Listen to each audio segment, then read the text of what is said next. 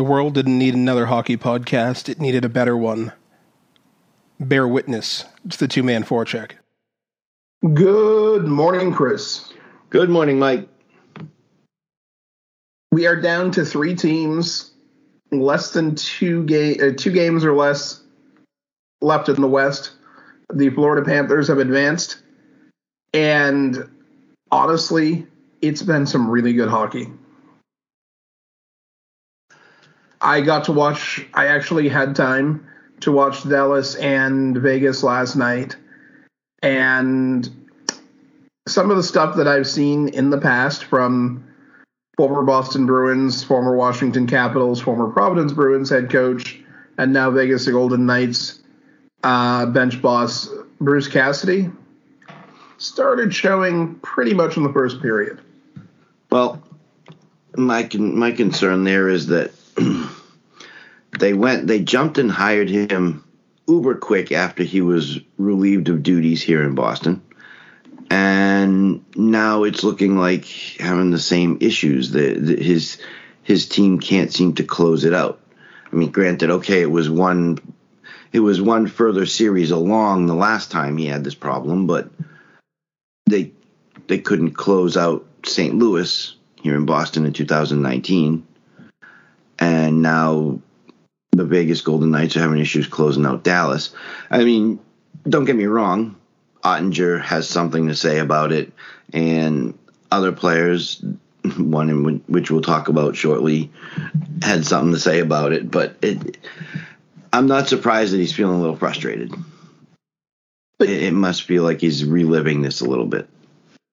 And you you touched on an important thing there. Some of the head coaches that we've seen get bounced in and out of the league, they end up taking six months off or a year off, or they go in as a midseason replacement after getting booted at the end of the regular season or washing out in the first round. Mm-hmm. Do you really, really think that a coach has the time to go from un, time and emotional processing capability to go from unexpectedly fired, which Cassidy was. I mean, he got the dreaded uh, vote of confidence at the yes. end of the season. Then a week later, he's gone. To actually seeing what, actually processing what they did wrong, could have done better, and making those adjustments to how they approach things when they get hired instantly. I don't personally well, think they can.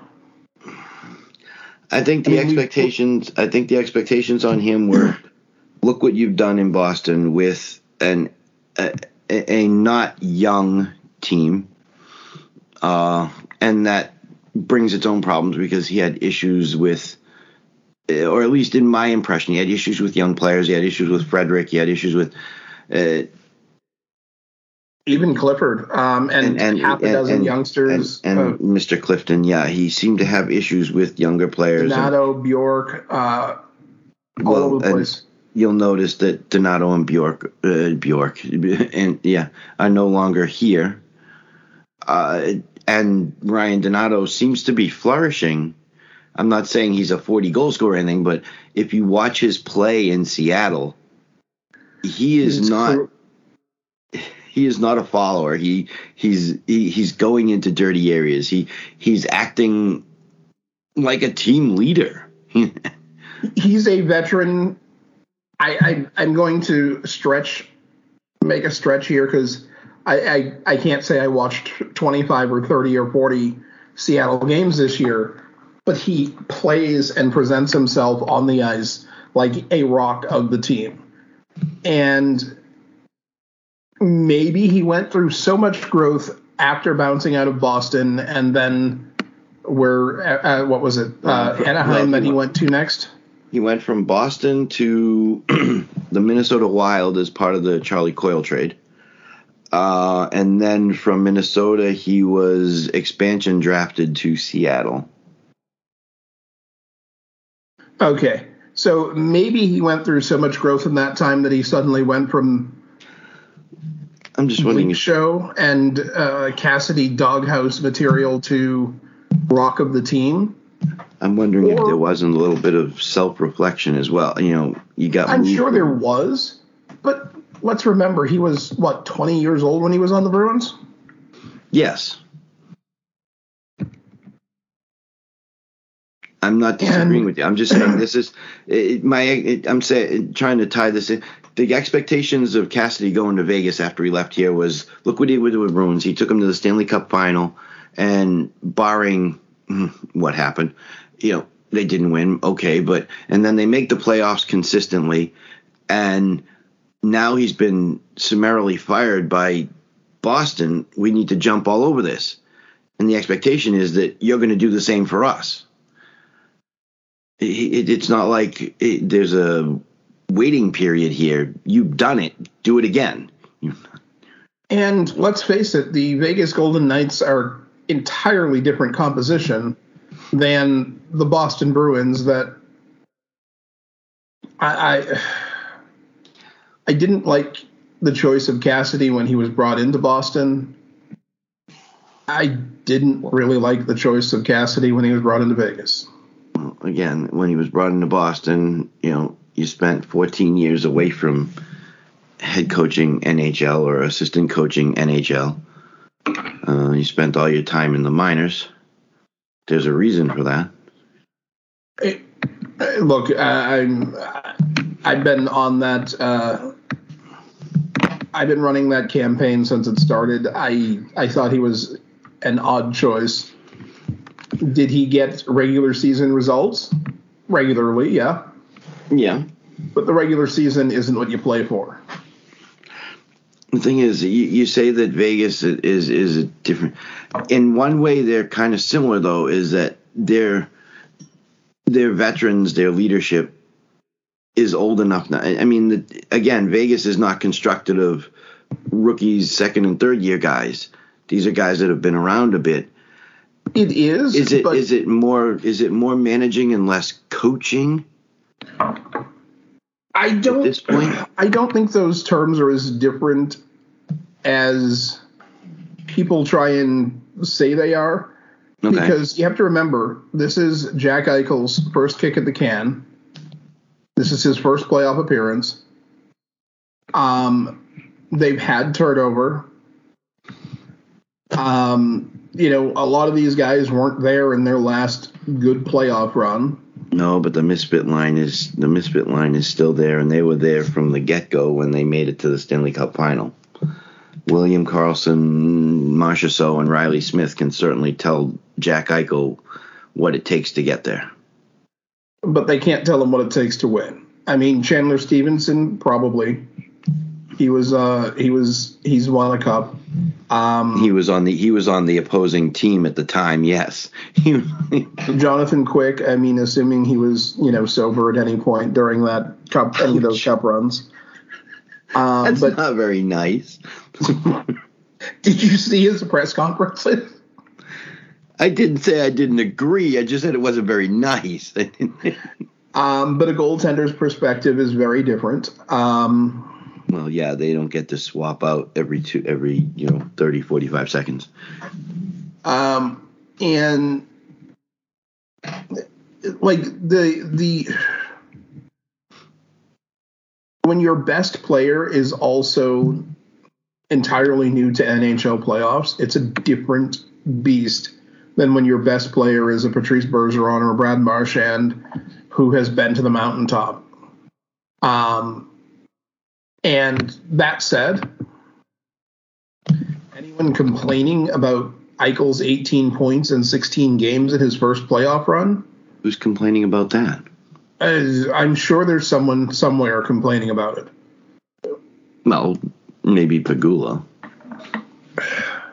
Maybe he should have let him have the surgery that he that turned out to work pretty well. No, why would you do that? You can just go on firing GMs and head coaches.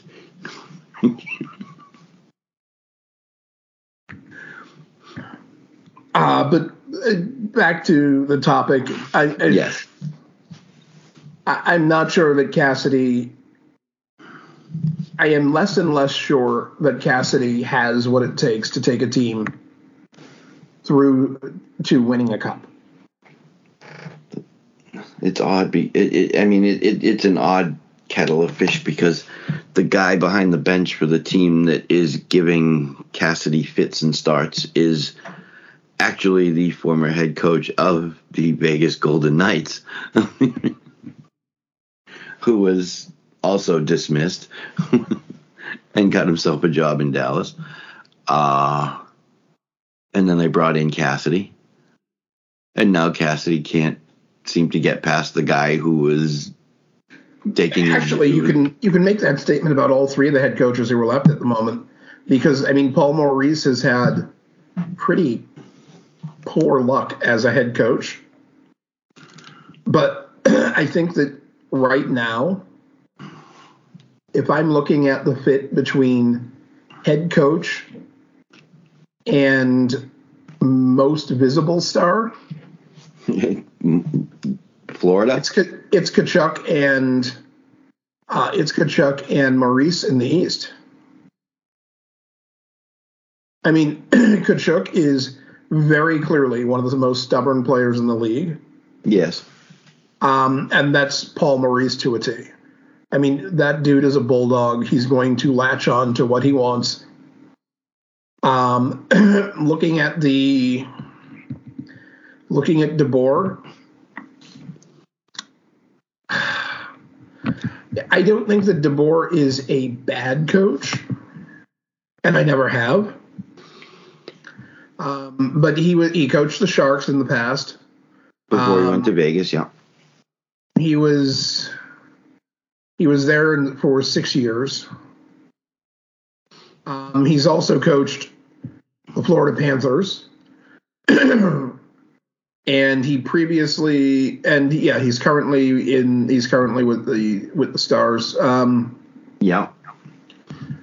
it's i mean looking forward he's probably got the best coaching advantage just from having seen many of these stars before of each team before but and i think he's probably using that to his advantage. Um when I look at the roster in when I look at the roster for Vegas, and you t- and you look at the veiled and not so veiled remarks of players in Boston uh, after the departure of Cassidy. Uh huh.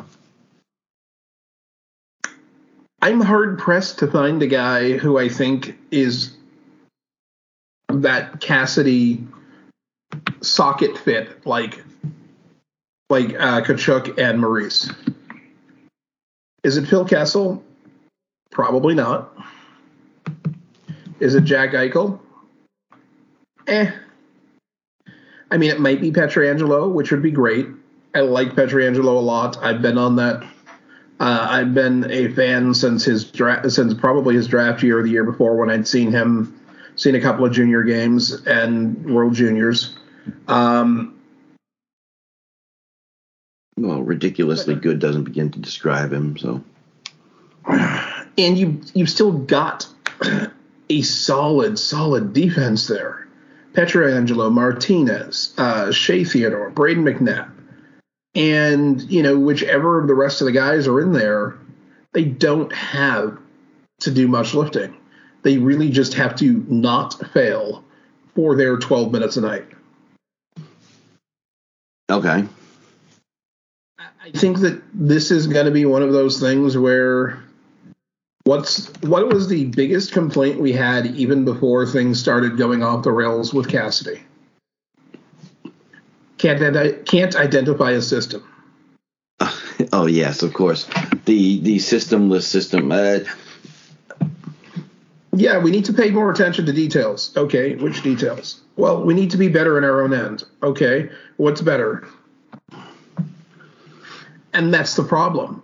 It's not that Riley Smith is a bad player or William Karlsson is a bad player or Jack Eichel is a bad player or Keegan Kolesar is a bad player or Nicholas Hague is a bad player. But write this down everyone. Hold up, grab your pens, open up your phone, grab that Yep. note taking app, Yep. write this down. I can say this because I've been on both sides of it. I've managed people in the past. I've had some really terrible managers. Um, I probably managed people slightly too young, but whatever. So here's a revelation worthy of any faith. Ready, Chris? I'm sitting down. Are you holding on?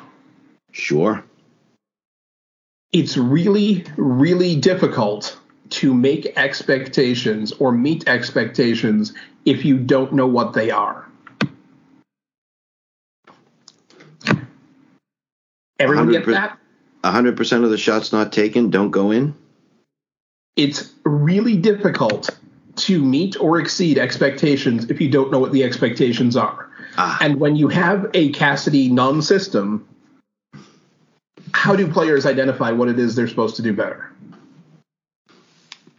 Well, he'll tell you if you do it wrong because then you'll get limited minutes per night or you'll get benched for the rest of the game, a la Trent Frederic. However, I'm pretty sure if you ask Trent, he'd tell you he didn't know what he did wrong. Sometimes Trent didn't do anything wrong and the officials were just dumb. Or the players were, or the other team's player was diving or something like that. Because there were, I saw at least four or five phantom penalties that ended Frederic's night during the uh, Cassidy tenure. But But then the new head coach comes in and Trent's like, What do you want me to do? And he said, I want you to hit people and I want you to take shots. Hey, and There's Trent- expectations there. yeah, Imagine that. And you know what?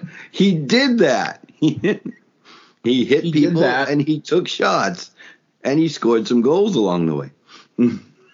not only he did that, but he also was part of the probably the most consistent pairing with him and Coyle for, for the season. Him, Coyle, and Taylor Hall. Him, Coyle, and Taylor Hall were quite frankly the best third line in hockey last year. Period. And if Taylor Hall is to be believed, he'll tell you just how good Trent Frederic really is and how much fun he is to play alongside and watch him grow. And I'm sure we talked known about that. Locker room big. cancer. Trent uh, Taylor Hall spent an entire interview praising uh, Trent Frederic. I was going to say, I'm pretty sure we talked about that on the show previously. So, in fact, I'm I could almost look it up and know what number it was, but I don't off the top of my head. But I'm pretty sure we talked about that. Yeah. Oh, we definitely have. Because I always thought it was ridiculous that Hall was called a. Why was he a locker room cancer? What evidence was there of this? Was it the time when he was people were saying. He was probably sick of losing. was the time he was in Arizona and the team couldn't get out of its own way and he was stuck on the left wing on that team and expected to drag them kicking and screaming out of mediocrity because I don't understand when I mean it just uh, it, to watch the player that he is here in Boston and hear that he's a locker some kind of a locker room quote unquote cancer it's like uh, I don't see it and that, Uh, that would be episode 299, um, which we dropped on December 11th of 2022. yeah during the season when he was you know having himself a season and Trent Frederic was having himself a season and the Bruins were having themselves a season Yes. yeah Um, but let's not only talk about the Vegas Golden Knights because, okay quite frankly, Jake Yeah. Oettinger is having a coming out party. yeah I kind of saw this one coming Like, we got to see him play big games in college. Yeah, it was nice to have him here at Boston University. and to, so for us to see this now nearly ancient 24 year old. Um, yes. Old, old, old. Yeah, 6'4", 205, come into the playoffs and just play really strong hockey. Uh, he had, I, yes, he's had a couple of bad games. It it happens to literally everyone. But watch Yeah. those last two those last two games. He was he had his A game and all he needed all he needed was for the team to score a, goal, a couple of goals. And well-known hockey superstar Ty Dellandrea delivered two of them last night. Mm-hmm. I mean, everyone had him on their uh, on their radar for multi-game or for multi-goal games in the playoffs. It's true. It's true. It's true. It's true. Thank you, Kurt. Uh, just to lump onto that a little bit, article in the Athletic, uh, written by Saad Yousuf.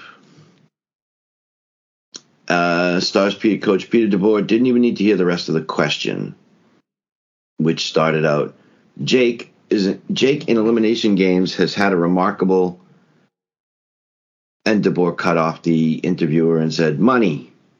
He's money. What are you going to do, you know? I wouldn't want to be playing against him.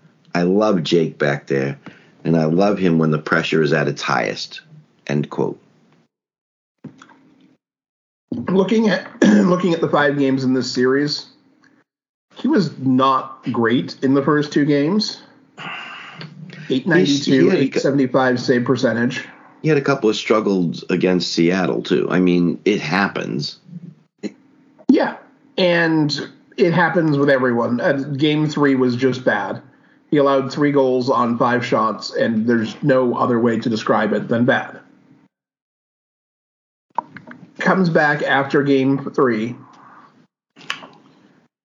39 shots, allows two goals, 949 save percentage. Yeah. Game five, 29 shots, allows two goals, 931 save percentage. Uh, it's really hard to do better than that. And Well, to do it when your season is on the line two nights in a row in two different, uh, yeah, in two different cities. So you have all of the disruption uh, to your routine of going from home to the road to that wildly noisy T-Mobile Arena on the Vegas Strip. Um, that's that all by itself. The, that two-game set is an accomplishment. Well, it's funny you said that, you know, it can't really top that, but actually, I'm going to. Because in game seven versus the Kraken, stopped 22 of 23 shots, 957 save percentage. Game six against the Flames, 36 of 38 shots, 947 save percentage. Game seven at the Flames, at the Flames, stopped 64 of 67 shots for a 955 save percentage. Those are his five elimination games. So when Peter DeBoer says, I like him in elimination games, I kind of have to go with Peter on this one. There's there's really not much you can say against Jake Oettinger when when the chips are down. And yes, I hate actually using a cliche that bad, that old. Uh, you were talking about Joe Pavelski earlier. Let's talk about Jason Robertson. Yeah. This is another guy that you just need to throw the chips down on and say, I'm betting on this guy every game. He scored Well, they- goals in four out of five games this series. yes, they almost did on didn't bet on him at the beginning of the season though. Game one, a goal, assist. Game two, goal. Shutout in game three. Like everyone else, he was not particularly good. Game four, 11 shots on goal. Yeah, you figured he missed a few in the previous game, so Two goals go in. Game four, uh, 18, another 18 minutes of ice time, another goal. Um, just, this is, he is, you, Jason Robertson is 6'3 and 200 pounds, and yet he disappears on the ice like he's five foot seven and 180. It's, it's amazing. Another guy I've talked about, he doesn't have the flashy stats, yeah. but I wanted him to come to Boston. I told people he's going to produce in the playoffs. Okay. Everywhere you look, in both of these wins, every almost every time he was on the ice, he was doing the right thing. Not Okay. a good thing, but the right thing. Max Domi. Assists in both wins. Um, 16, 16 minutes and change. He's hitting, he's shooting, he's playing effective hockey. Um, it just been fun to watch. And you just have to love it. Even if you Yes, don't you- like the player, Yes, you did say you want him here in Boston. I don't know about the fit, but I think less fit issues than people are than people think. I, I think that he's a smarter person and player than a lot of people have given him credit for. fair enough. But which of the three people they acquired in, in trade would you have not picked up? Realistically, And I, I wouldn't have picked up Garnet Hathaway. There, unless that was the only way to get Orlov. I wouldn't have picked up Hathaway. I thought he performed well when he was here. he performed the duties that were required of him on the line that he was on as a fourth liner i think he he did what was asked of him and a little bit more considering he's not boston as much as i like to think yes when you're traded to a team you take on that you know take on he's not boston through and through. He's been playing his career montreal uh, i mean washington and and whatnot.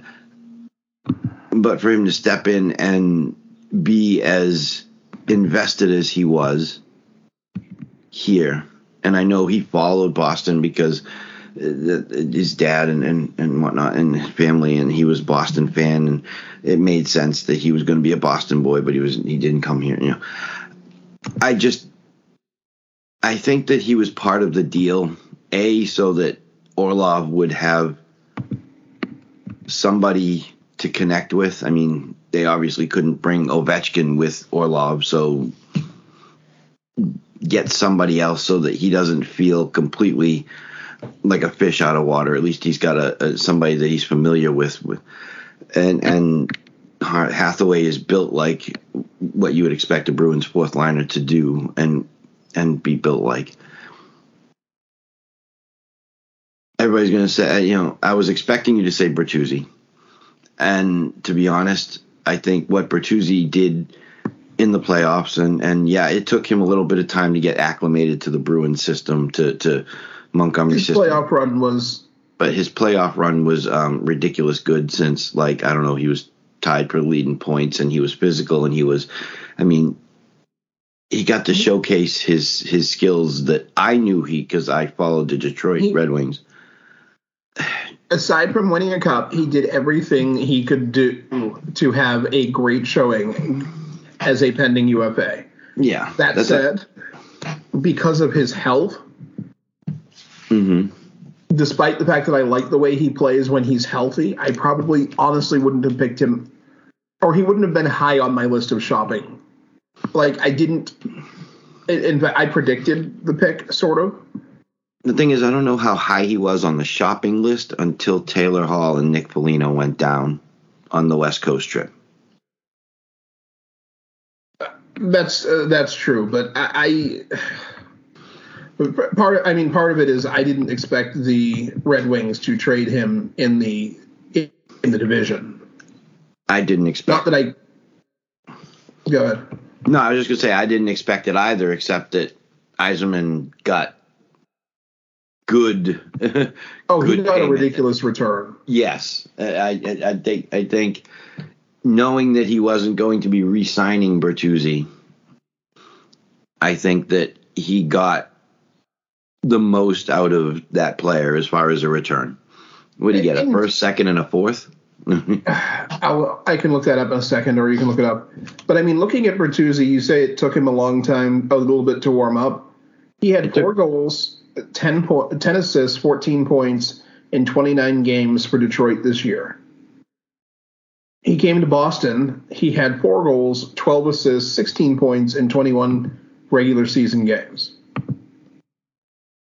That's, I mean, yes, he spent most of that time playing with Frederic and Coyle, which I'm sorry, that's an easy tran That's a soft landing because those two already played well. And while Bertuzzi isn't as fast as Hall, I think that both of them see the ice in a similar way and both of them pass at a high level.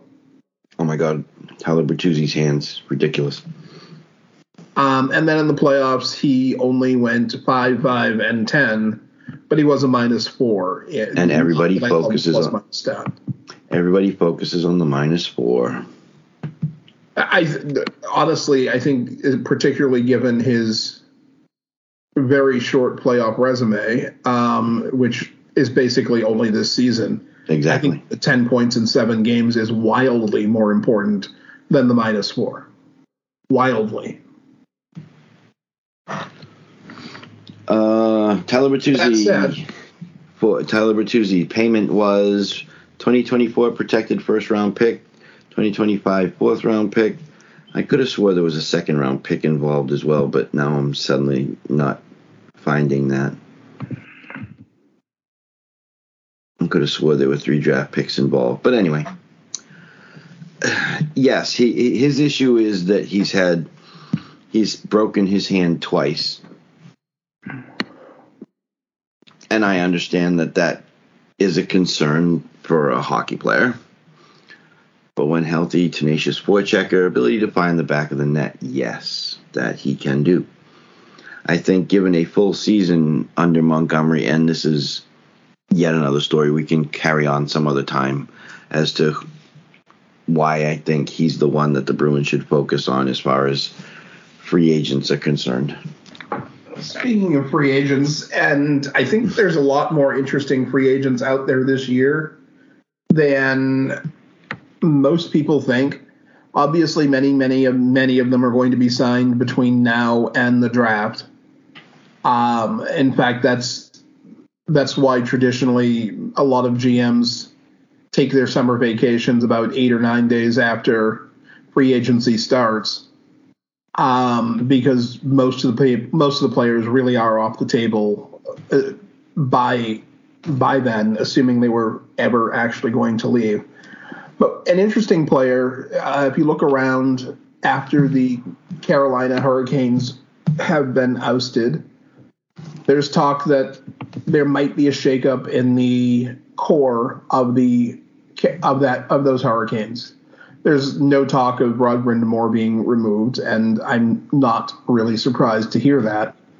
But I looked around in four or five different places this offseason, um, and one of the guys whose names is really interesting is uh, Yes, Jordan Staal, I knew you were going to say that. 34 years old. Um, he'll be 35 this September 10th. Okay. has been with the Carolina Hurricanes since the 12 13 season. hmm Uh, former former Pittsburgh Penguin. So it's not like he spent his entire career in Carolina. In fact, he was the second Staal in Carolina when he arrived. Um, I think there's several interesting places he could go, depending on whether his his desire is to get a second ring or to make the most money or to um, no at, at 35 i mean at 35 his contract options are limited are they not they're not severely limited you can pay someone anything you want but Okay. it becomes dead cap if you have to buy them out uh, or anything like that. And Okay. I mean, he's been so remarkably healthy in his career um, that I don't, I just don't see him suddenly falling apart. Doesn't Um, have doesn't have much in the way of, of individual accolades No, but I think he's a he's one of those guys who's either in the conversation or just outside the conversation as a Selke uh, candidate, um, and probably the player most hoping that Patrice Bergeron retires so that maybe someone will pay attention to him. So Um, he, yeah, the closest he came for a Selke was 2009-10. He he was he actually finished in top three. He finished third. But it, I mean, he does get Selke votes every. I mean, you look at his you look at his list on on on Hockey Reference, and it's like two years ago, 21-22, Selke 11th, Selke 8th, Selke 14th, Selke. I mean, he is a he is a proper two way player. I mean, the, the guy knows where the defensive end of the ice is, which I have difficulty saying for most of Toronto. Um, Now, depending on how much shaking up is done in Toronto, I can see them wanting to add someone like him. But I don't think it's probably the ideal fit. but but they have a younger version of that. I, I don't know if he's quite as good, but they have Ryan O'Reilly. At this point, though, I think that I think that Jordan Staal is still probably faster than Ryan O'Reilly. Okay. I think he's probably a step or two faster. I don't think there's a I don't think it's a huge difference, but um you know, Ryan O'Reilly is 32. He looked better this postseason than he did last year. Um, but Toronto, Toronto needs to find a general manager before you can make we'll, we'll get there in a minute. and they really just don't have that much cap space. They have they have nine million in cap space and only what is it, fifteen players signed for next year? Yeah, fifteen. So that math don't math. no, not usually. Um, there almost has to be a move that that moves out Nyland. Uh, I don't even know. That's a whole separate mess, and that's three shows. according to according to Yahoo two days ago, Jordan Staal said that he wants to sign a new contract and stay with the team, that being the Carolina Hurricanes, as it pursues a Stanley Cup. Quote, I don't plan on going anywhere. I've obviously been here long enough and there's no reason to leave. Do you have an Yes, ideal that's a landing great spot? statement. do you have an ideal landing spot for him, or is Carolina the ideal landing spot for him? Carolina is not the. Uh, Assuming he wants, assuming the management wants to bring him back, Carolina is a good landing spot for him. Okay. But the place where I think he makes he could make the biggest contribution without having to be the biggest star on the team, and quite frankly, I'm not sure who the biggest star on the Carolina Hurricanes is. I mean, it might actually be Rod Brind'Amour, and that's an issue. Well, yeah, I I was still thinking Sebastian Aho, but But is Sebastian Aho actually a superstar? no, because he has to split time between Carolina and New York Islanders. So There, there is that, yes. But when you when you look at for me the difference between a star and a superstar and this is the reason that simple opinion, but neither neither Pastrnak nor McAvoy qualify, is a superstar can reliably be counted on to take over games on a regular basis. Well, that rules out McAvoy, yes. I, I, I when I look at Sebastian Aho, mm. I could be convinced, but I'm not. As of right now, I'm not. For me, I think it's a reunion time. So, Pittsburgh Penguins. really, You can put him out to- there to it, keep uh, Malkin in order. Pittsburgh needs to get younger, not older. He's probably still the best. He's probably still going to be in their top six or seven skaters, both in terms of physical skating ability and in terms of minutes. Well, if Um, whoever the GM is in Pittsburgh, because it's not Hextall anymore, if whoever the GM is in Pittsburgh is um, of sound mind and body, they're probably going to do their best to find another home for Jeff Carter, uh, which makes them younger by that math. But then bringing in 35 year old Jordan Staal doesn't make them younger. Is he better than Jeff Carter at this point? Absolutely. Jeff Carter is apparently a shell of himself based on what I've seen and based on what I've read. Uh, the problem is that the rest of the team around him is also in their mid or close to mid or over mid 30s. That's That team not needs- wrong. That team needs to get younger. I'm not saying They're they need to to. start. I'm, I'm not saying not they need to start 20 rookies, but They're not going to because as long as they can shuffle out Sidney Crosby and it being Eddie Malkin and Chris Letang, they're going to keep doing it. Letang's 36 years old now, and his contract runs through the end of the 27-28 season. Malkin that was a brilliant signing. Malkin's contract, also 36, runs through the end of the 25-26 season.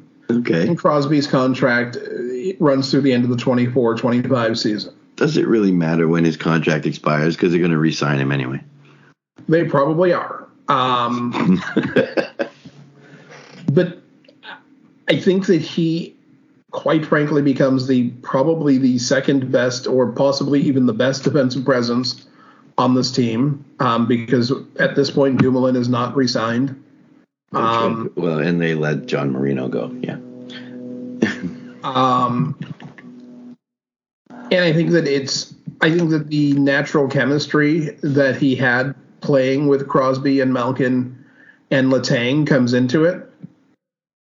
Um, if you're if you're putting Malkin back at center, and your top three centers are Crosby, Malkin, and Staal, you're in good shape.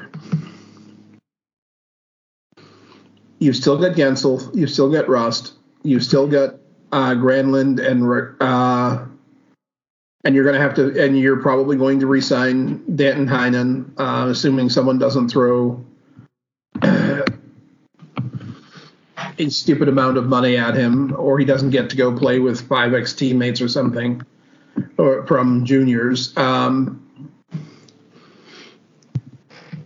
See, and I just had a I. I just had a thought, but it, it kind of actually scares me because it doesn't matter who they who this particular team signs. If if a certain player retires, they're always going to be compared to said player.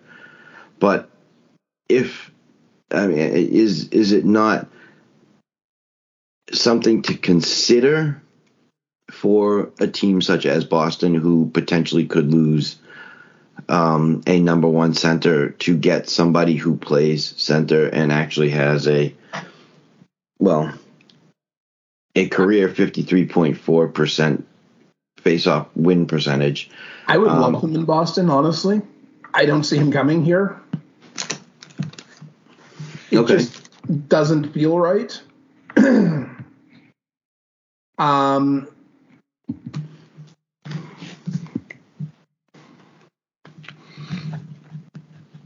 but I think we need to look at some of the teams that are going to have some of these big disruptions. I think Okay. Winnipeg is probably due. We know that Philly has got a new GM. Um, Well, Calgary has a president. GM.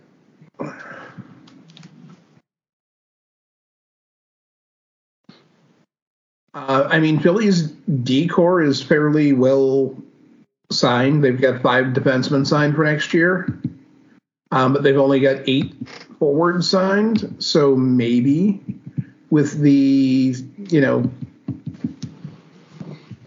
yeah, they're probably not. They've only got seven million in cap space. They need to do. they need to do a lot. I think Uh, it's going to take seven million for for for Jordan Staal.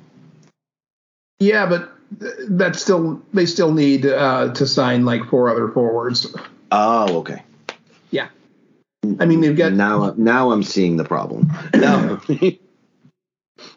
they've got uh, three players on long term injured reserve that more than eat their actual cap space. Sean Couturier, Cam Atkinson, and Ryan Ellis are all on uh, injured reserve or long term injured reserve, and yeah, would he go? And he's got Philly? some work to do. Would he go to Philly? I don't I don't see a reason for him to go to Philly. I don't either. Um, if, if you're looking at uh, if you're looking at cup possibles, it'd be the next best place for him to land. Interesting. They've got plenty of cap space, even if they do need to do some serious work on their roster because they've got they've only got two UFAs out of their skater out of their skating roster, but they've Okay. also got seven RFAs who are arbitration eligible this summer. I'm sorry, five RFAs that are arbitration eligible. Um, One of them. Oh, hey, what a segue. Since you mentioned uh, uh, GMs around the league and, and we're talking about Philly, um, Philly has themselves a GM named uh, Daniel Briere. Apparently, and a he's hockey president named Keith Jones. So we'll be seeing a lot less of him on the air. which now explains, as I said pre-show, why I I walked into the room and I heard everybody at TNT or TBS or whatever it was congratulating him, and I couldn't figure out why. And as it turns out, he is new hockey president. But it, Briere is making some interesting statements, apparently. and one of them happens to be about uh, one of those five arbitration eligible RFAs apparently. Go for it. That apparently he said on Saturday he is open to trading Carter Hart. Yep. I knew you'd love this story. Um, Carter Hart was supposed to be the future. He was the savior. He was the one they were waiting for. He was the second coming of like Ron Hextall and and, and Martin Biron and and uh, the one that actually does commentating for NBC. I name slips my. He was a Philly goaltender, and this guy was in the line. He was gonna be there. that And was the last general manager. This They is the new didn't general have- manager. they didn't have they uh, they didn't have room for Alex Lyon, who oh wait is playing in Florida. Where's Florida right now? The Panthers aren't they like in the going into the final? Yeah, just saying. Um, but they didn't have room for Alex Lyon. They had to let him go, and uh, because we got this Carter Hart guy, and now Daniel Briere's like, you know what? I'm open to dealing him. Bye. Look, I we've said for at least five years before Briere landed that that team needed an earth-shattering kaboom. Yes, we've been saying it for a while now. I agree. This is this is actually this actually meets that definition considering the way the team talked about him. And Alex Lyon in his three games in the playoffs has a 902 save percentage. Yeah, how many games did he win against Boston again? Um, against Boston, he had one win. No, wait, I'm sorry, that's regular season. No, I meant in the playoffs, but I was just In the playoffs, he won one and lost two. aw. And Carter Hart's doing what right now? Oh, Carter wait, Hart is packing his bags and waiting playing. to find out where he's going to be playing next year. playing golf. Okay, yeah. Um, I can see that. Sure. Uh, He was 22, 23, and 10 last season with a 907 save percentage and a 2.94 goals against average. Mr. Hart, yeah, on yes, a terrible Mr. team. Hart. Now the team itself was 31, 38, and 13, and according to this article in Philly Hockey Now, they did have defensive deficiencies. Um, being generous. well, it is Philly Hockey Now, and they're writing about Philly. You didn't expect them to throw him completely under the bus, did you? Hart's career Uh, I don't know. So here's, career wait, his career stats are 84, 84, and 26. He has a 906 career save percentage and a 2.96 goals against average. so here's here's one of the big questions. Mm-hmm. Is the brain trust of Danny Briere, John Tortorella, and Keith Jones going to work better than Shanahan, Dubas, and and Sheldon Keefe? You know what? I'm going to say yes. Because Tortorella knows what he's doing. Daniel Briere admitted in March that the Flyers are in a rebuild, so he's being honest and open and truthful about it. They missed the compl- they missed the playoffs three consecutive seasons, four out of the last five. Keith Jones, I'm not sure what to expect of him. I don't know if I don't think he has prior uh, front office experience that I know of. Um, he hasn't been a general manager before. Um, I, I think he was working in a front office, but uh, Okay. not worth looking up at this point. Um, I just glad to finally see a new new talent tried out. Like the whole let's run the same GM search that everyone else has for the last 15 years. Um, Well, that, like that, that that's the other ride in the park. First one is the the coaching carousel. The other one is the the GM Ferris wheel. So I- Yes, uh, and the Ferris wheel moves very slowly and very predictably. exactly. And on that note, the uh, the Toronto Maple Leafs have have read a, have interviewed a who's who of general managers that mu- that many fans don't want to ever see again. Um, according to Sheng Peng from C- uh, San Jose Hockey Now, um, Doug Wilson has interviewed uh, up for Toronto, as Doug have Wilson. Brad Treliving, Peter Chiarelli, Jason Botterill, Marc Bergevin. Marc Bergevin. Wow. Marc And- Bergevin. Which which Marc part- Bergevin are they getting though? Are they getting the one Are they getting the one from the last four years or all of the time previous to that? with when i- i- at his time in Montreal? You mean? Yeah. Because if you get the one toward the end of his tenure, that one seemed to know what he was doing. Josh Anderson and and and Tyler Toffoli and, and I mean that one only the embarrassment of drafting um, Logan Mailloux. Ma- Logan Mailloux.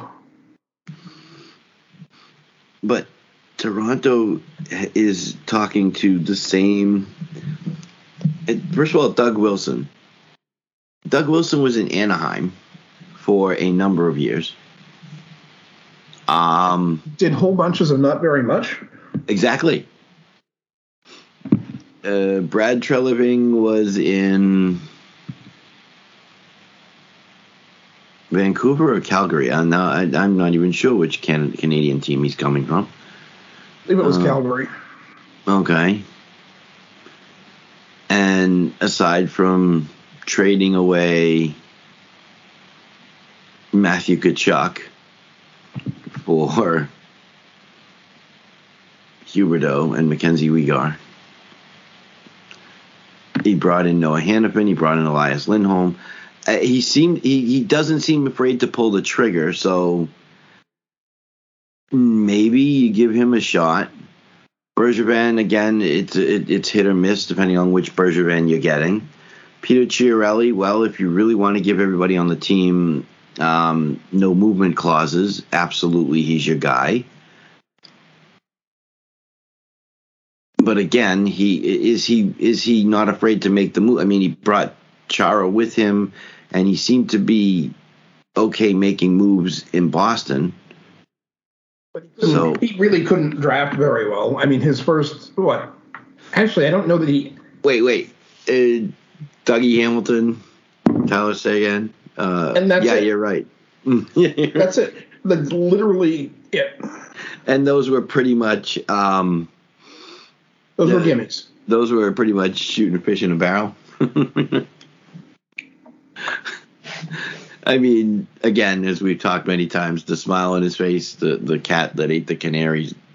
When he Dougie just Hamilton short of sprinted. when to- Dougie Hamilton fell to him at nine, fell to him. He just short of sprinted to the podium. It was I don't think I don't think he could have got there faster if he teleported. I honestly don't believe I've ever seen a general manager walk that fast to the podium. This is true. This is very true. I, I mean, your choices are just meh and not good. I'm sorry. What else do you want me to say? They're they're they're, they're recycling the same meh. Yeah, Find it, something new. it, it extra regular. Like that's I'm sorry, uh, Daniel Briere. Yes, you know what? Philly's taking Philly taking a chance here, and and Tortorella's come out and said, "I haven't seen question marks for a second. I think he's handled himself so well this year. Probably been, uh, you know." Oh, he's talking about Carter Hart, but anyway, he. I mean, he's he, but he's talking about. I've heard Tortorella talk about Daniel Briere. You know, they like him in Philly. He's open and honest. You know what you're getting. And you get back on the GM Ferris wheel, and this is what you're going to get. Are they better than Dubas? Are they better than what you had? I think Dubas drafted well. I mean, most of his dra- good draft picks did come in the first round, where they're supposed to come from, and a lot of them were very high in the first round. But I think he drafted well. Um, I, I can even say that some of his trades were well, were good, but dude does not understand defense or or goaltending. like, just doesn't. I was hoping you. I was. I was hoping you mentioned that because I was. The Um, dude does not understand defense or goaltending. Very true. Well, when you think that Matt Murray is the answer, Um, I mean, if you're looking, if you're looking at that pile of candidates, yes, assuming that you're assuming that you're Shanahan and you're going to have your fingers in the pie, hmm I, I probably hire Chiarelli and make sure that I that I pick the scouts or have influence on the scouts because I think that Chiarelli is a really is really really good at finding depth players and at least league average at non-defective free agent moves. But yeah, I'm his sorry. drafting is terrible. I'm sorry. I said Doug Wilson was GM of Anaheim. I'm incorrect. He is in California, but it's the Sharks. It was the Sharks, yeah. Um, and uh, I, yeah, as I said, of the of that group, I'd probably hire Chiarelli. If you're deeply into reading the tea leaves, um, apparently only Treliving's interview was in person. Oh, okay. Um, if that means anything. I think Botterill is the other uh, question mark in this group, only because his time in Buffalo. I don't know if it should kind count, count against him because Pegulas didn't really give him. They gave him what, two years? Yeah, I believe that was the issue. Uh, that was it. I mean, I I might want to see what he does. And Buffalo was bad, and he only had two years to make them better, and he didn't. So the Pegulas said, "Yeah, you're fired," which apparently is a mantra they have on the wall. Which is. Uh, and he's cur- and Botterill is currently the assistant GM out in Seattle. Um, and oh wait, they made it to the Eastern Western Conference semis. So mm. yeah, they won a round in their first year. They won two rounds rather in their first year. Not bad. So they, yes, they went farther than the Boston Bruins. So Botterill was hired on May 11th of 2017. Yes. And he was fired on June 16th of 2020.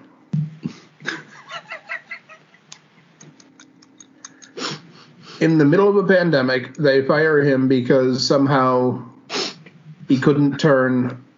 He can't even call a roster full of lead. It wasn't actually that good. The Pegulas um, were bored.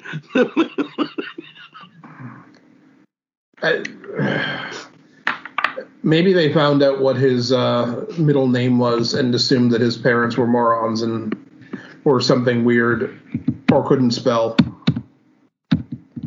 because his were... middle name is Drandon. Wow, that is different. Um, Doug Wilson. I, no, no, no.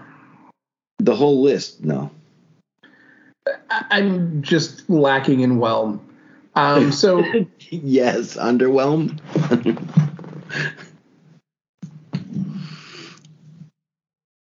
last week, just after we went off the air, yeah. You mentioned a story to me about a suspension at the Worlds. Oh yeah, at the the IIHF World Championships, and apparently it was a pretty significant one. Um, young man playing for Team Canada, if I'm not mistaken. Uh, plays for the Detroit Red Wings, Joe Veleno. And he was suspended five games for a stomp. I don't know how else to describe it. Basically, he was up against the boards and he did actually lift his leg and stomp down on Nino Niederreiter. And at first, I'm thinking, well, it's not that bad. But if you watch the video, it was that bad. My question is and it, it obviously got answered because the tournament has continued. But if they were eliminated, if they didn't make it the five games during this particular um, championship, does it carry on to the next one?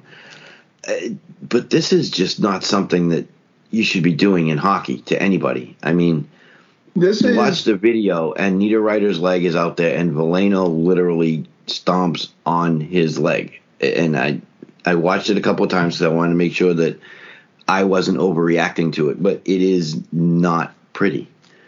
Thankfully, this is one of the most clear cut suspensions in sports in the last decade. Yeah, I'm pretty sure that this was an easy one for them. this is like there's nothing that you can argue about this. It's not a hockey play it's not not that they allow it in international hockey in the first place. It's not a fight where both guys agree to drop their gloves and go at it. It's not an open ice hit. It's not a clean hip check. it's not you falling down and catching someone at an unfortunate angle. This is Joe Milano being a.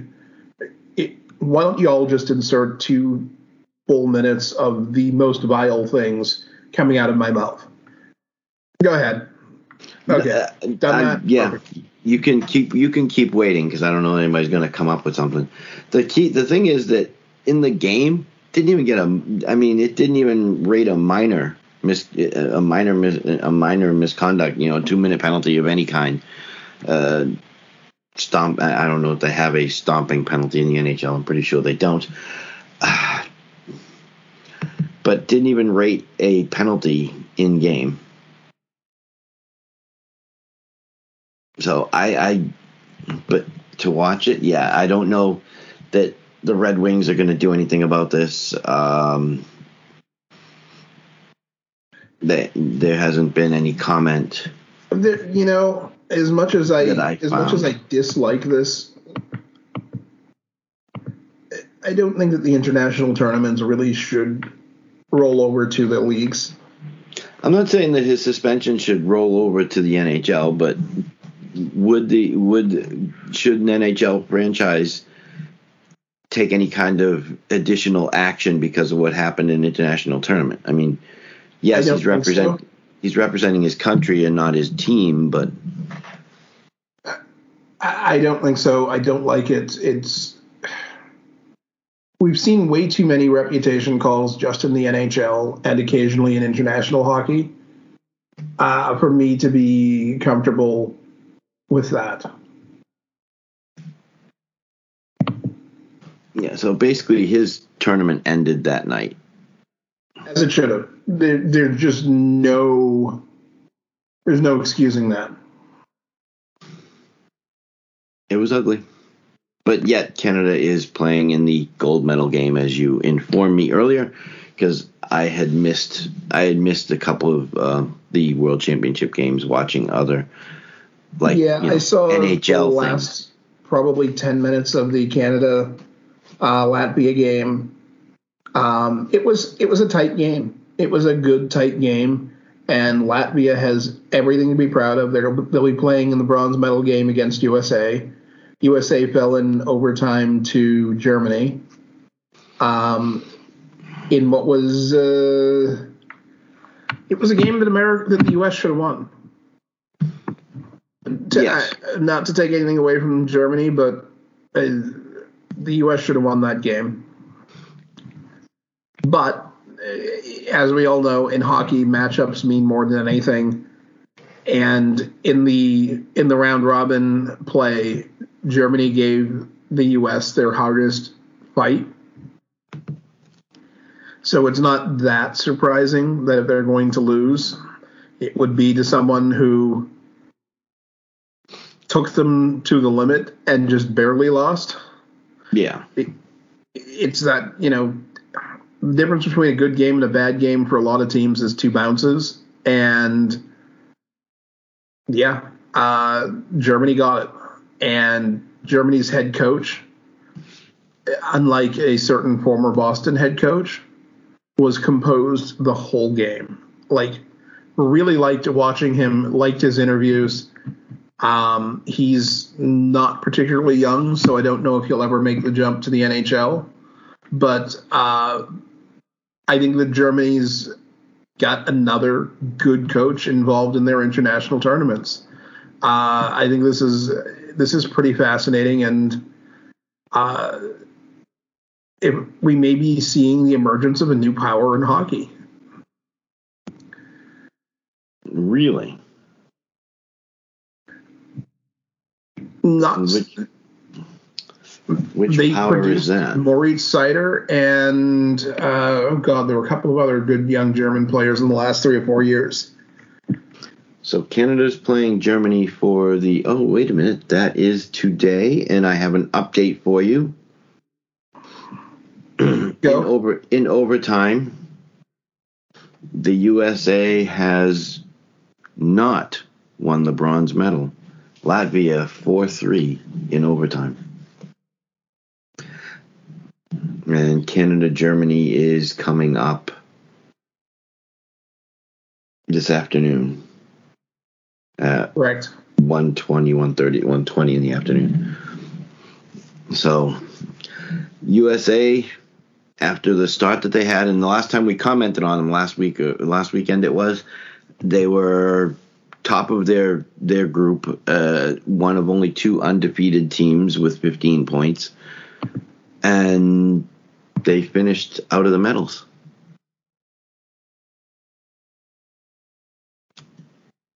Interesting. Yeah.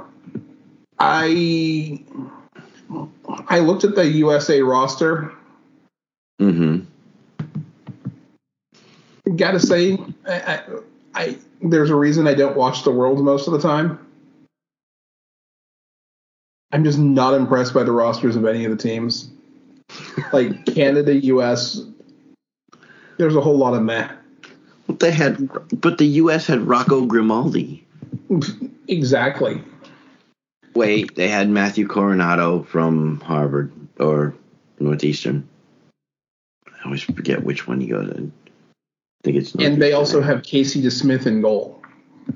Yeah, not quite understanding that one. So, not really. Anyway. They might be better getting uh, Tim Thomas out of retirement. Wow. Okay then. Oh, did I say that out loud? Uh, yes, yes, I did, and it was on purpose. Um, It was on purpose. Okay. one guy we didn't really talk about uh, when we were talking about the conference finals is Joe Pa. Well, we touched on him briefly when we were talking about Dallas, but we didn't actually go into the fact that he is A, 38 years old, and B, now the active leader in playoff goals scored. And he's ahead of some interesting names on that list. Um, you know, some goal scorer guy named uh, Alexander, and there's this other guy plays in Pittsburgh there, that that Sydney guy. But nope, it's Joe Pavelski. 73 playoff goals he scored in his career, uh, which puts him at the top of the list for active players. And yet, poor man has not yet won a cup. At 38 years old. And if you look at his time after he arrived in Dallas, he's done nothing but perform. It's not like he got there and was kind of like skating out the last couple of years of his career. No, no, no, no. no, no, no. The guy shows up and it's like, um, wait a minute. Who is this Joe Pavelski guy? You know, playing 30, 35 years old when he shows up, or 34, whatever it was. But remarkably, yeah, he's been showed up in 2019, just prior to uh, that pandemic thing, and in 67 games had 31 points, and then the year after that, when they had the season shortened 56 game season, and oh wait, he had 51 points in 56 games, and then he had 81 points in 82 games last year, and then this current past season that's still going on for him, he had 49 points in 82 games. So a he's played. Uh, no, 49 assists. Oh, He's excuse me, that's 77 49 assists, 77 points in 82, 77 points in 82 games. My apologies. So a he's missed what? No games in the last in, in since he's joined Dallas. He's missed like zero games. Yeah, pretty much. And this year in the playoffs, like his three playoff runs with Dallas, Uh huh. 27 games played in 1920, 19 points with 13 goals. 13. Um, seven games played, three goals, three assists for six in the 21 22 season. They missed a playoff run uh, in, and then, uh, no, I'm sorry, 22 23 season. 13 games to date, nine goals, five assists, 14 points at 30 and a lot. Joe Pavelski will be 39 years old on July 11th. Uh, we will take the time right now to wish him a happy birthday. Um, if they're winning, if they actually win this series in the last series of the year, I suspect that's going to be his day with the cup. Just a hunch. Do you think that uh, Dallas is going to be raising that puppy up? They still haven't got out of the Western Conference yet. Yeah, but I don't know that. I don't know that Vegas is steered by the right guy to to, to stem the tide. Um, and even though they won and fairly convincingly against Carolina, um, I have questions. I still have questions about Florida. Number one, because I thought they looked tired in the last two games against Florida, uh, against Carolina. And number two, because I think we've hit the point where rest versus rust, even if you're in fa- favor of rest, has to be has to be a big consideration um, for uh, for Florida.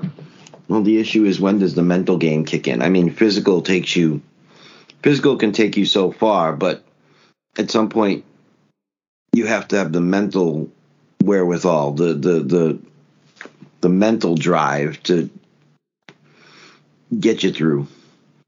And with this series going hard at uh, at least six games, and uh, if it's going to be Dallas, it's going to be seven. Um, you know, this team, whatever team comes out of this, is going to be in that in that mode of every shift matters, every puck decision, every stick position matters, and there's not going to be that gap, that wasteland of time. I, I mean, I've been saying Dallas was going to come out of the West all, all season. Mm-hmm. I'm going to stick with Dallas. So, okay, I'm going to tie a pretty little bow on Pavelski just because the more I look at his numbers, the more it's amazing to me. But very quickly, his four years in Dallas, he's averaging 18 minutes a night. He's 38 years old. He averaged 17, 40, 17 minutes 43 seconds this past season, or the one that you know just ended. We're in the playoffs. Um, his 13 years in San Jose, when he was considerably younger, he averaged a whopping 18 minutes and 53 seconds a night. So the last four years, he's only dropped off 53 seconds a night on average. and in the playoffs, he's averaging 18 minutes and 38 seconds a night in his three years with Dallas. Now, his years in his years in San, San Jose in the playoffs, he averaged over 20 minutes a night, which is impeccable. But he's averaging 18 and a half minutes a night in the playoffs. The man is about to turn 39 years old. If you don't think he has the mental drive to get this done, you're wrong. And I'm not entertaining arguments.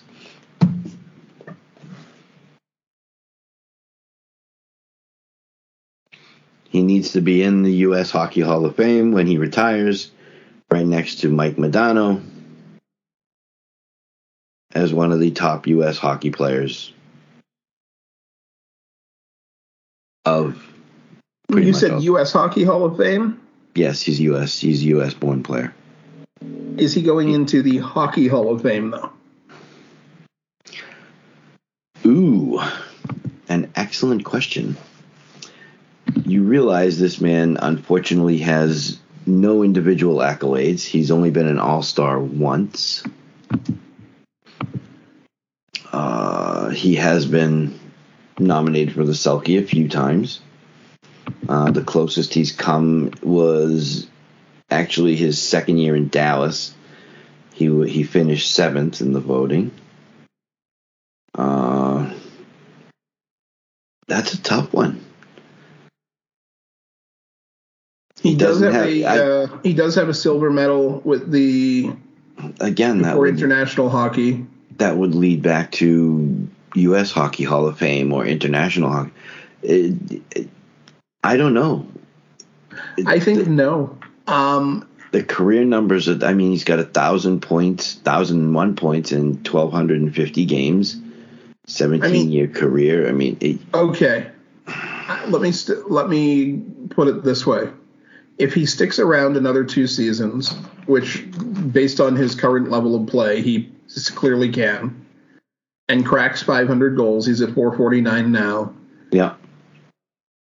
I would have no objection to him going into the Hall of Fame, but that's not a vote for the Hall of Fame. That's simply not an objection.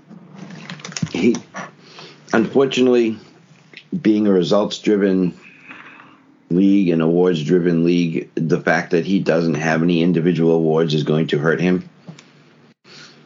Um, winning if he were to win the stanley cup this year with dallas i think that helps him but i don't know that it gets him over the hump.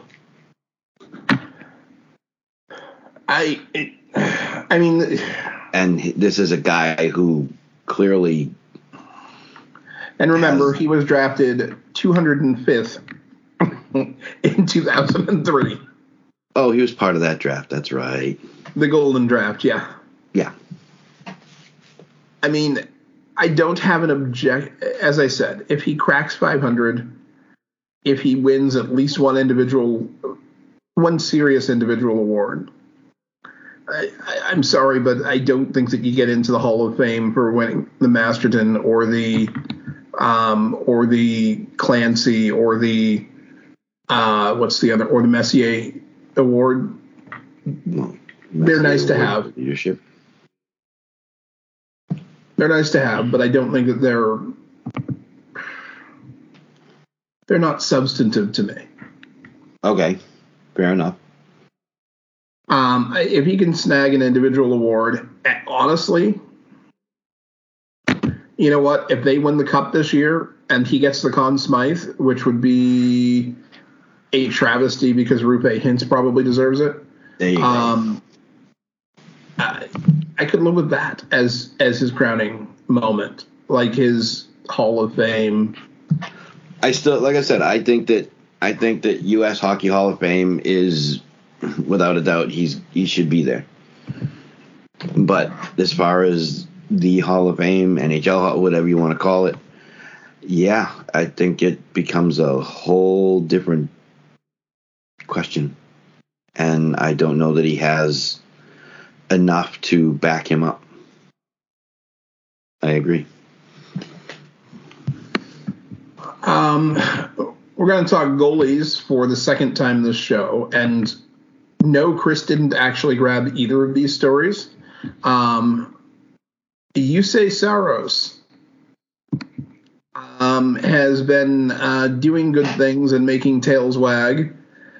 Uh, he's uh, he's part of the uh, foundation that donated fifty thousand dollars to the Wags and Walks uh, Wags and Walks shelter in in the Nashville area. Um, he did adopt one of his dogs from there. Um, showed up with his wife and the po- and the pooches to Uh, fiance, they're not, and they're not married yet. oh fiance and the and the dogs to present a check. It is just nice to see. This is the type of marketing that you can't pay for. I mean, yes, the the Predators Foundation made a donation, but it's not something you can really make up. Well, You can do almost anything with marketing except make people actually look genuine. I pay almost no attention to marketing, having spent a number of years as a sales guy.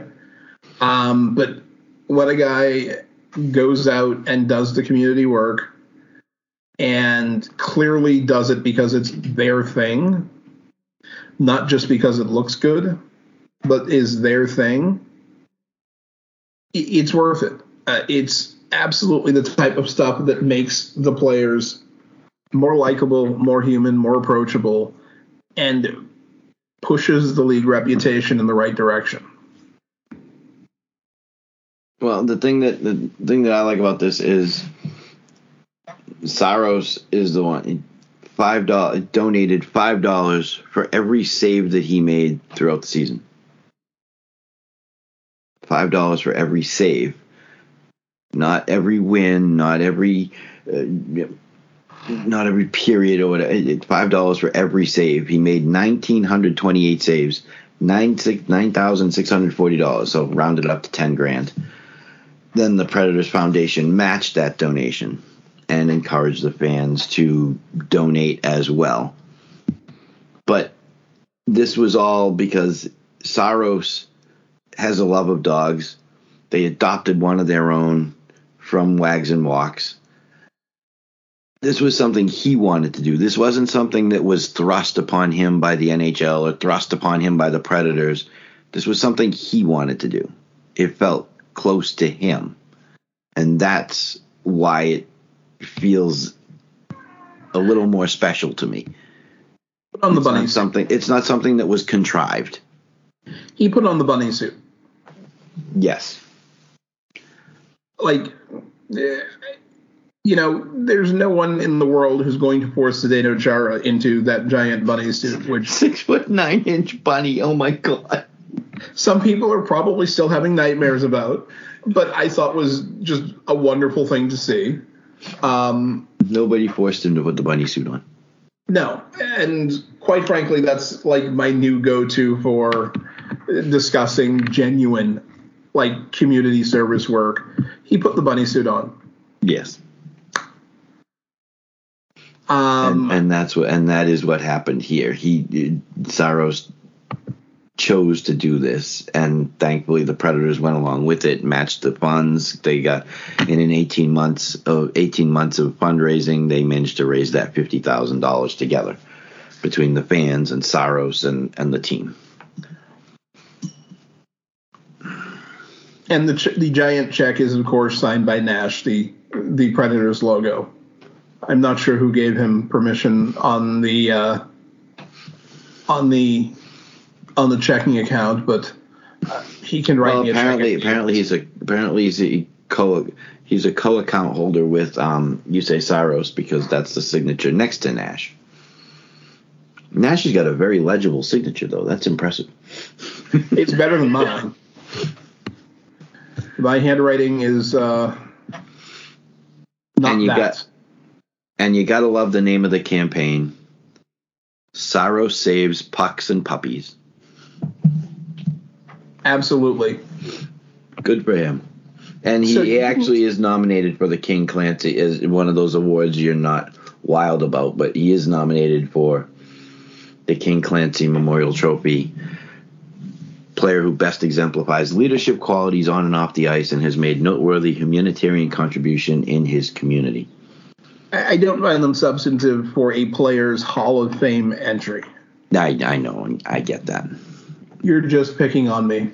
Yes. you do it quite often to me. I figured I'd take a shot. Hey, I only point out the truth. You you mangle my words.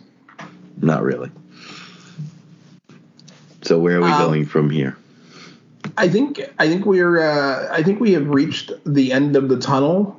No, Um, really? give me your top three for as of right now. Yes, with three teams left. Give me your top three for the Conn Smythe. Oh goodness. Uh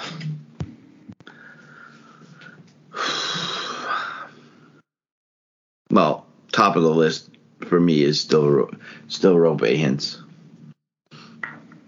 I mean, he's just had an amazing playoff run. I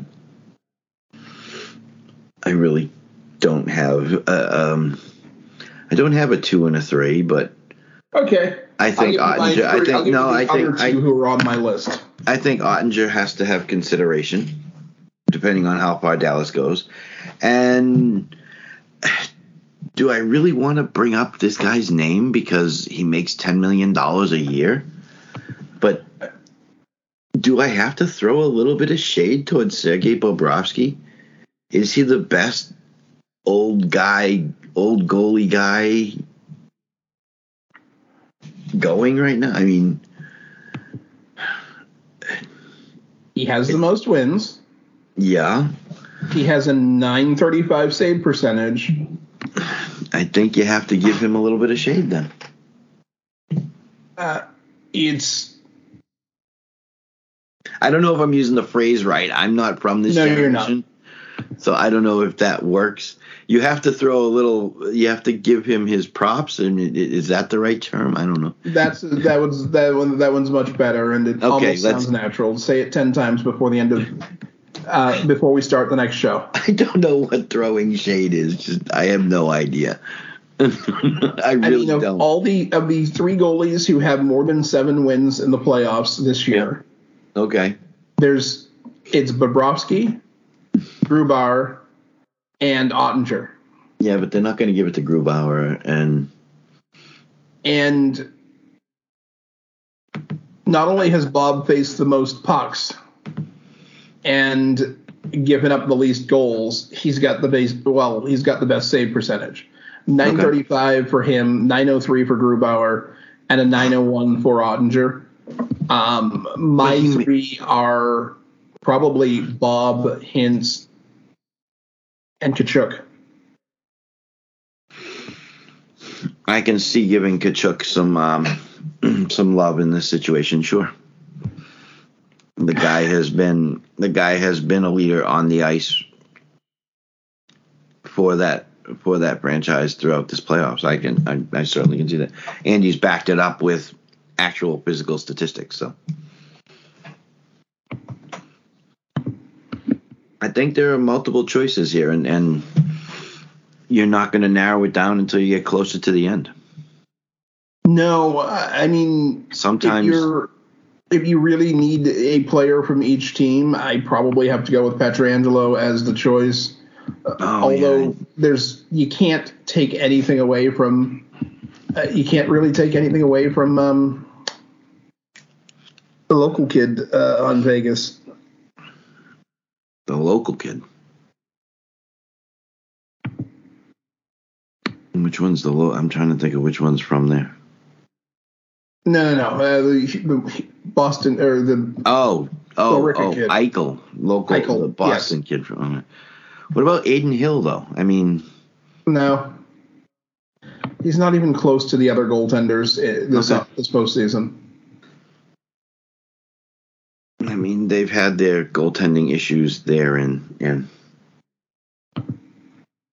in Vegas, so Okay, I mean Adin Hill has played has started eight games. He has six wins and a 932 save percentage.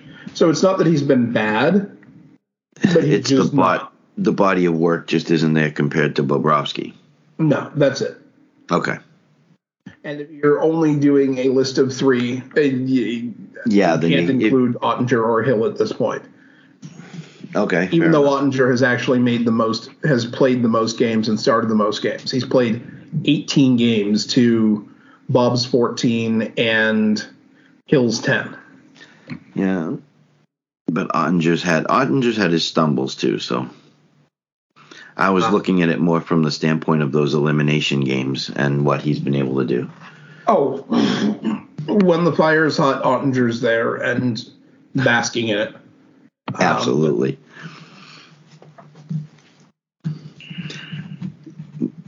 and that, hockey fans, is where we leave you. Have a great week. Um, we'll be talking Stanley Cup next week. We'll be talking some UFAs next week. We might put together some trades to help some of these earth shattering kabooms that should be happening this offseason.